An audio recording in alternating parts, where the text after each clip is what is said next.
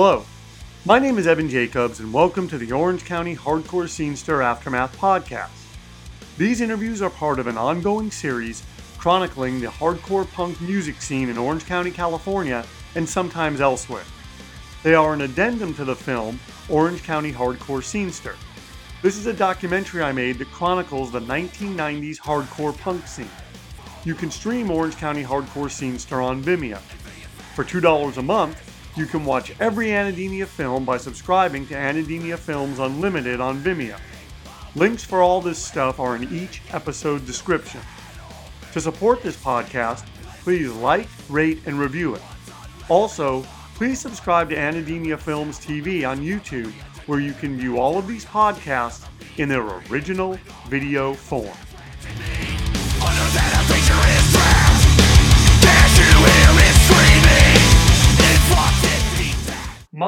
Question for you, we're gonna look. You like how we're just jumping right in. There's no pleasantries. Is it is it the same questions? Or no, it, it, it is. Uh, okay, well, well, I'm just gonna explain something to anyone watching this. I did an interview with Kevin. I it was a great interview, probably 90 minutes, and then I didn't have any sound on it. So um, that's kind of true to form for me. I, I'm like that. I'm sloppy. Anyway, uh, no, it's not the same questions. I uh, just went Oh, okay. through and just sort of, you know, just kind of, uh, you know, just did just did a stream of conscience. Um, how I, I don't think I ever asked you this. How did you get into playing drums? Um, my brother, my younger brother, had a. My parents bought him like a, a, a kit from the, uh, I think like the Sears catalog or something when. When I would have been thirteen or fourteen, so he would have been like ten. Um, and I wasn't interested in it. I was interested in. I was originally interested in playing bass. Um, I wanted to be uh, Steve Harris from from Iron Maiden. But so um, the my room was bigger than his, so the drums resided in my bedroom, and so I would ju- I, I would just noodle around on them all the time. And so when I joined the guys from Head First, um, I joined as as guitar player. So it was two guitars, it's me and Mike. And I never knew that. I, I never knew that it, it was you on guitar too. I never knew that. yeah, the f- very first demo, it's it's Mike and I on on guitar, and we're in like different speakers, and then this guy Mike Mike Goodman um, played drums. Um, the guy we went to to Woodbridge High School with, and then he quit because he he moved to San Luis Luis Obispo and went to college, I think. So we searched forever to find somebody to play drums, and I think like at one point we were maybe the the, the guy from Pushed Aside was to join us, but I think he decided he wanted to stick with Pushed Aside instead of us because they they had, they did a demo and we had nothing. Um, so I it, it, out of desperation, I just said, "Look, my, my brother's got a drum kit. I can keep a beat. Like, let's just I'll play drums for for a while and let's just see where it goes, and maybe we'll get somebody and." I'll move back to guitar and maybe it'll work out. So I, I basically learned to play um, just while being in the band. So I think when when we recorded our second demo, which would have been I think 1989, I think I'd been playing like playing playing for all of maybe three or four months. Um, so it's really sloppy. Um, and it wasn't like it was, you know, it wasn't rush. So you know, so it wasn't like all that complicated. But but yeah, that's that's how I did it. It was just we couldn't we couldn't get anybody to join our band, so I was just like, I'll, I'll do it.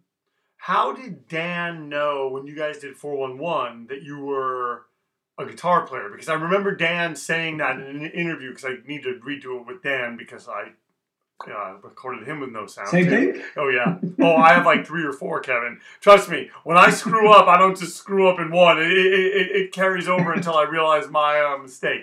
Um, Yeah. how did he know? Like, like, how would he have seen you play guitar and been like, "Hey, he's a guitar player"? Um, I really don't know. I, I mean, it, I mean, it was so long ago. My, my guess is that when I um,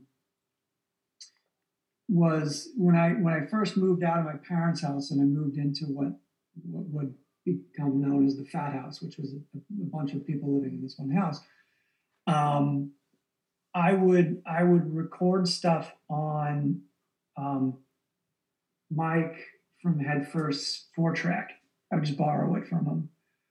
Um, and so I would I would record the drums with like one microphone in the, the dining room, and then I would get my little practice amp and my guitar, and I'd do the, the guitar over that. The way I remember it was I I mean, I want to say that Dan must have heard something that I recorded. Um, because I think we were I think we were hanging out together and um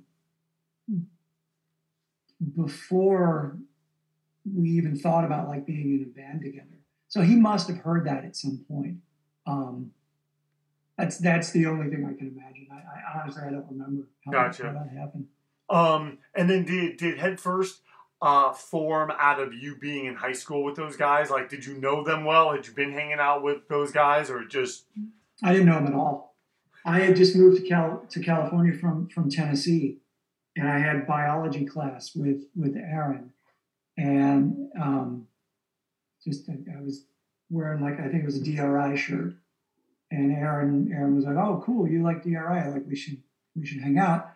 And you had the long hair, got- right? You had like the Yeah. long. Okay, okay. yeah, yeah, I had like the long hair, and I had but I had it like shaved on one side, like I was trying to be the dude from Voivod. Okay. I, I thought it was a really cool um, so so so we started hanging out and he and he said like you know we I'm in this band and, and we're looking for a second guitar player. Are you interested? And I was like, yeah, totally, because I, I, I was. Um, and I had never been in a hardcore band. Um, and so uh, the first practice that we had was the first time I met Drew, John, Mike, and uh, and a few a few other guys that were. I think one of the Goodsons was there. Hmm. Um, but I, that was the very first time I met any of them.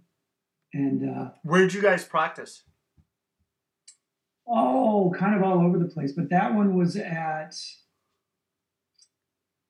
that would have been at Kenny's house, I think. I don't remember Kenny's last name. Is this all like Um, in Irvine, Woodbridge kind of area? Yeah. Okay. Yeah, it was like various garages and that sort of thing. And eventually, um, we would practice at um, there was like a rec center in Irvine that was near. There was University High School, there was Woodbridge High School, and then there was the other high school that I, I don't remember the name of, but it was by there, and they had rooms that you could rent, and so we would we would practice there. But we you know we would do it in my parents' living room and Aaron's garage, um, any anywhere that we could. No PA ever. Right. Um, like John was was screwed in that department. It was it was always a gamble. And, you know, he, he had to just kind of figure out what he was doing, he was doing in his head. But yeah. When you guys went in and you guys recorded, uh, because the first seven inch, because there was only, well, yeah, there was only one. There was back in control, right? Back in control was the first seven inch. There were two seven inches that we. Oh, yeah. I mean, I'm okay. Yeah, Yeah. gotcha, gotcha, gotcha. Yeah, yeah. Oh yeah, we're gonna get to the we're gonna get to the other one. But um, when you Mhm. went and you record back in control, like, I mean, because you're a you're a pretty you you're, you're not a guy that ever seems like he's overly stoked or excited about about about anything. No, no, you're you're just like you know you're just very very level level headed. Um, I find it rather enjoyable to be around. Um, what is your thought going in and recording that? Like, you know, just like, are you thinking, oh gosh, we're gonna do this, and then hopefully we can take our place amongst all the all the other great seven inches that have come before us? Or okay, I I was just very excited with the idea that we were going to. Um, yeah, I, I think I was I was most excited that we were going to have a recording that you could tell what was happening. Okay. it just didn't sound like a muffled mess, you know. Um, and I was I was I was also really excited that um, just that we were going to be in a studio, and so I had the this this idea that it, I had this idea that it was just going to be us playing live in a room with a bunch of mics above us. I had no idea how it worked. And so when when Jim Dotson set me up, this was like the like the old um, for the record studio, so it was very tiny. Was it was it for the record or was that South Coast Studios? Sorry, yeah, it was South Coast. Yeah, South Coast. Yeah, you're right. Well, I only remember Um, because you and I were there for the ice, and I remember just being so stoked that you were there. Like, oh my gosh, he's going to be here and he's going to help Yeah. out. So yeah, Um, so at South Coast, yeah, I was. I, I remember thinking we would perform as a band, but he he set the drums up in what was essentially like a bedroom because it, it was in a converted house, and the rest of the guys were way off on the other side. I couldn't see him. It was just I could hear him in the headphones, and then he starts putting all the mics on the drums, and I'm like, how am I supposed to play with all of this these contraptions around? He's like, oh, you'll figure it out. And so then I was terrified, and so it, I mean, I don't know if anybody else can hear it, but I I can hear on the record like my sticks hitting the mic because I'm like this all over the place. So it'd be like and you'd hear like a kind of sound, which is me hitting the mic instead of the drums. It's just terrible. I, was, I suddenly became so frightened by all of this. Like, oh, like they can't see what I'm doing, and they're just going to record me first. Great. was there any um when you guys did your 12 inch after that, the the enemy, was it intentional to? I mean, because those things sound fairly different from one another. Was that was that the intention? And then I guess I should ask before this, like, so John doesn't have a PA. You can't hear what he's saying. When you guys finally heard what he was doing, was it like, oh, that's awesome, or oh, that's what you're doing? I think it was a little of both. Okay. Um, but your first question was, um, I think what you're asking was, did we mean for it to sound like a really slick rock record? Yeah, the uh, enemy. Definitely did. Okay. Um, in me, I in particular, um, I was very interested in getting the drums to sound like um, uh, the third prong album, which I think had just come out, and it and and the the drummer uh, was this guy Ted Parsons. He was in um, Swans and a few other bands, like like there were not metal bands. Um, and so he he came from like this kind of like industrial no wave kind of background and the drums on that third record the the major label one they're so heavily triggered they, they just sound like and i just thought it was the coolest thing um, so i wanted it to sound like that and i know mike had just this big board full of effects um, and then we started playing around with like synthesizers to get like various sounds and you know bells and hammers and all that.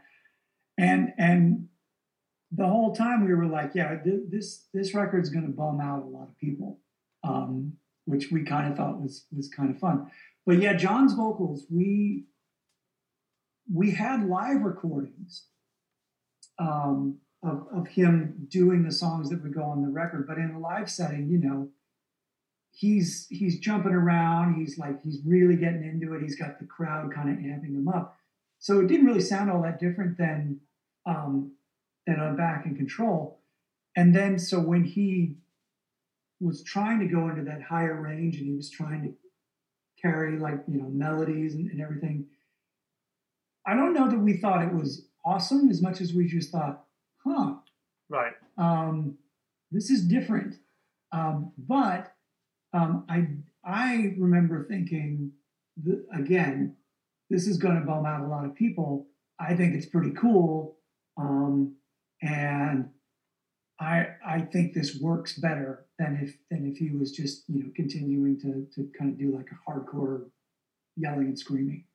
Well, correct me if I'm wrong. Hardcore yelling and streaming for that 12 inch does not work, right? Like it's I wouldn't think so. No. right. Yeah. Are there? I mean, I don't. It's not a hardcore record. I mean, I mean, I think Head First was a hardcore band, but that's not a hardcore record. Well, which which which leads me to on that on that record, like I, I'm I'm I'm like in on all the songs. I'm like, oh, this is great, this is great, this is great. Are there like one or two that you look at on that specific record, The Enemy, the 12 inch, that you're like, oh, I really like the way, like, I, I like, I'm stoked, like, I'm stoked that we created that. And you could do more than that. You could say more than that, or I don't know, maybe you have not. There's bits and pieces. I the, the first song, Mind of Man, I, I I like. I think I like that that entire song. Um, then it's also then a great song to open. Like honestly, it's a great record opener. Like it, it has everything that you want. I I believe to get people into like okay, wow, okay, we're gonna. This is what we're gonna be listening to tonight. It's a it's a. I agree. I don't think any other song would have would have worked better as an opener. My favorite, excuse me, my favorite part of that is um, we did a few different takes of it, and the one that we settled on, it, it I mean, you don't hear it because we edited it out, but I, I click in and then I just start on the hi hat. There's no cymbal. Like, and a lot of times when you have this big, the whole band starts, it's like, and for whatever reason, I thought, like, what if I don't do the cymbal and I just start quiet with the, and so it's got this weird kind of clipped kind of sound and I really like that. Um, yeah, it it, this, it, it literally just starts. Like it, it, it, just starts. Yeah. Yeah. Um, there's, but the, the, yeah, the rest of the record, there's bits and pieces that I like. Um, the the opening riff to to driving the salt, I always thought was one of Mike's best. Yeah. The song uh, itself, I think, is is okay. A lot of the songs are just they're just too long. Um, Why the bell before now? Who's alone? I always wondered because it, it like the, the the beginning, the lead up to that with the bell. For an odd reason, I think of a Little House on the Prairie esque field, and I think of a bell sort of auto. Like, what what was your? Was it just hey, we can do it, so we're doing it, or Pretty much. Okay, that's right. It, it, was. I'm. I'm sure it was one of us was just farting around with whatever keyboard was in there, and we were like, "Ooh, cool," and just slap that on there. I mean, there's another song. Um, I think it's "Unkind," where there's like a like a hammer sound that's in it. Um, same thing, just like, "Ooh, that sounds neat." Let's. let's what what what you know can we do with that?